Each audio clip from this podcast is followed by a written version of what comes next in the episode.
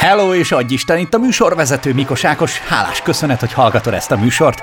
A 2010-es évek legjelentősebb és popkulturálisan is legfontosabb dalait összegyűjtő listám után tovább pörög a Magnó, amelyben adózva a névnek most olyan dalokat hozok el neked és veled minden szombaton, amelyeket kár lenne elfelejteni.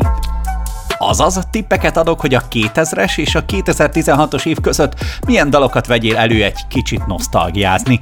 Mielőtt azonban belekezdenénk, ajánlanék neked egy műsort a Showcast műsorcsaládból. Tech társadalmi célú hirdetésünket hallják. Úgy gondoljuk, ön nem hallgat elég tech podcastet. Ez veszélyes. Keresd Magyarország legforróbb Tech Bulvár podcastjét, az őrülteket, a kedvenc podcast hallgató platformodon. És most kezdődjön a Magnó! Sziasztok, Ági vagyok. Csak azt akarom mondani, hogy ez itt a Magnó, Mikos Ákos örömműsora. Dalok, amelyeket nem szabad elfelejtenünk. Támogatta az Exhibition.hu, interaktív online konferencia platform. A mai zenénk? Pete Junior, Fernando, hiányzol. Az előző válogatásban még nem volt lehetőségem magyar zenéket bemutatni, de most végre eljött a mi időnk is. 2021-ben fele-fele arányban találkozhatsz imperialista, nyugati globalista, liberalista listatagokkal, vagy hazai hungarikum és nemzeti értéktárgyanús tételekkel.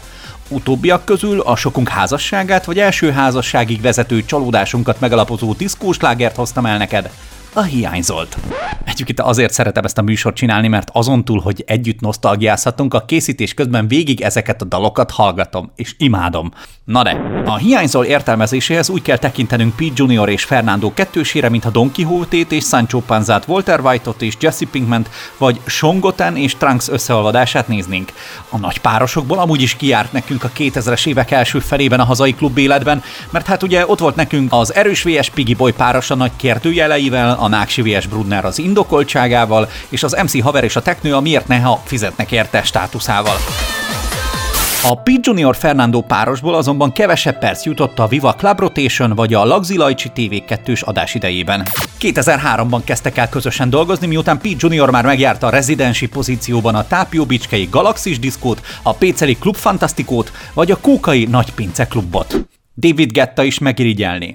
Kapcsolatok és a hazai higított McKellen fogyasztásának az alapja a Pete budapesti Bank Dance Hall délutáni partiain vállalt rezidensége lett, ahol hat évig nyomta délután, miközben otthon te a szélomunt nézted. A hiányzól 2004-ben született Sheila, azaz Erdélyi Csilla énekével, és már akkor felelős volt a hazai Verbatin üres CD-k és LG CD írók megdolgoztatásáért. A klipjét a Bankdance Hall 2004-es Valentin napi tínédzser partián forgatták le. Erős buli volt. Erről egyébként egy isten ilyen szemcsés, de mégis fantasztikus barlangrajz szintű videófelvételt lehet találni a YouTube-on. Köszi a krónikásnak, Papír Imre papnak. Igazi kódex másolás volt. Well done és ha már klip. Az Energy és a Devergo legszebb éveit megvillantó igazi coming of age story incselkedéstől, lórúgásnyi teljesen valós pofontól, szétszaggatott farmertől és egy hatalmas happy endtől válik kihagyhatatlanná.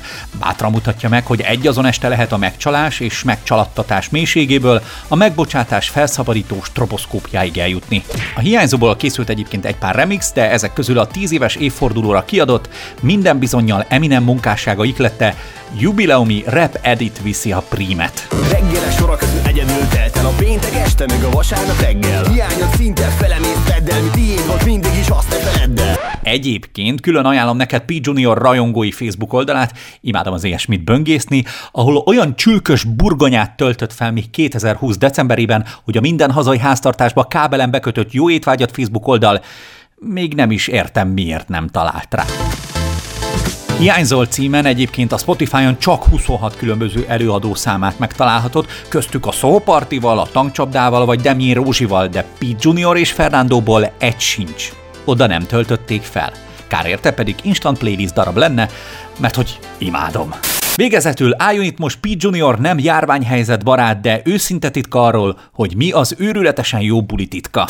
A közönséggel együtt kell lélegezni. Úgyhogy gyere, vegyél egy slukkot 2004-ből! Ez a hiányzol. Tudom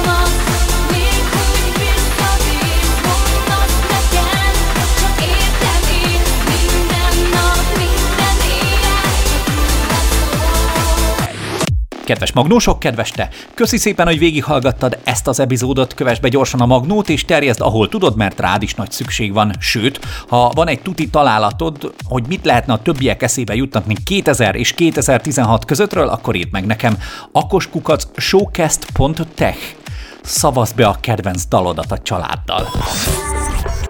Ez volt a Magnó Mikos Ákos örömműsorában, nagyon hálás vagyok, hogy itt voltál. Isten áldjon! Hello!